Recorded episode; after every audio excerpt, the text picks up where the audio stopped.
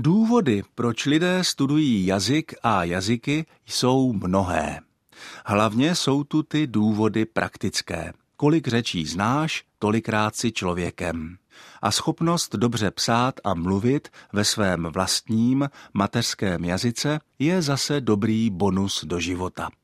A pak jsou tady ještě takové hlubší důvody, proč jsou jazyky zajímavé.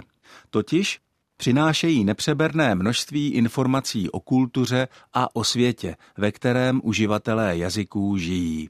V jazycích se odráží atmosféra doby.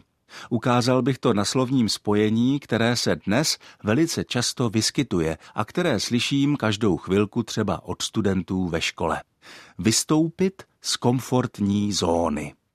Uveďme si příklady z publicistických textů, kde se slovní spojení komfortní zóna vyskytuje velice často. Cituji. V předchozích knihách jste často vystupovala ze své komfortní zóny. Nebo myslím, že lidi u nás nejsou připraveni vystoupit z komfortní zóny. A do třetice je složité při rozhodování s dvěma dětmi v 31 letech vystoupit z komfortní zóny a vydat se vstříc nejistotě. Konec citací. Vyskytují se samozřejmě i spojení s jinými slovesy, než je vystoupit. V Českém národním korpusu je frekventované například i sloveso vykročit, tedy vykročit z komfortní zóny a také třeba vytrhnout z komfortní zóny nebo dostat se z komfortní zóny. A slovní spojení komfortní zóna se vyskytuje také bez vazby na konkrétní sloveso. Tak tedy, co to je ta komfortní zóna? Je to především pojem a termín z oblasti psychologie.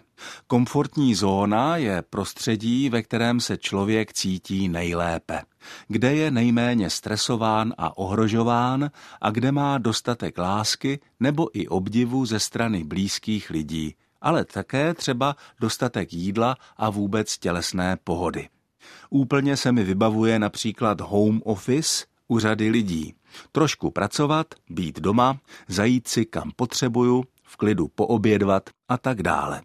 Tak tedy komfortní zóna může být dobrá pro člověka samotného, ale například jeho šéf, ředitel, někdo, kdo stimuluje a řídí pracovní výkon toho člověka, tak tento vedoucí pracovník chce, abychom z komfortní zóny občas vystupovali a dostali se do takzvané zóny optimálního výkonu.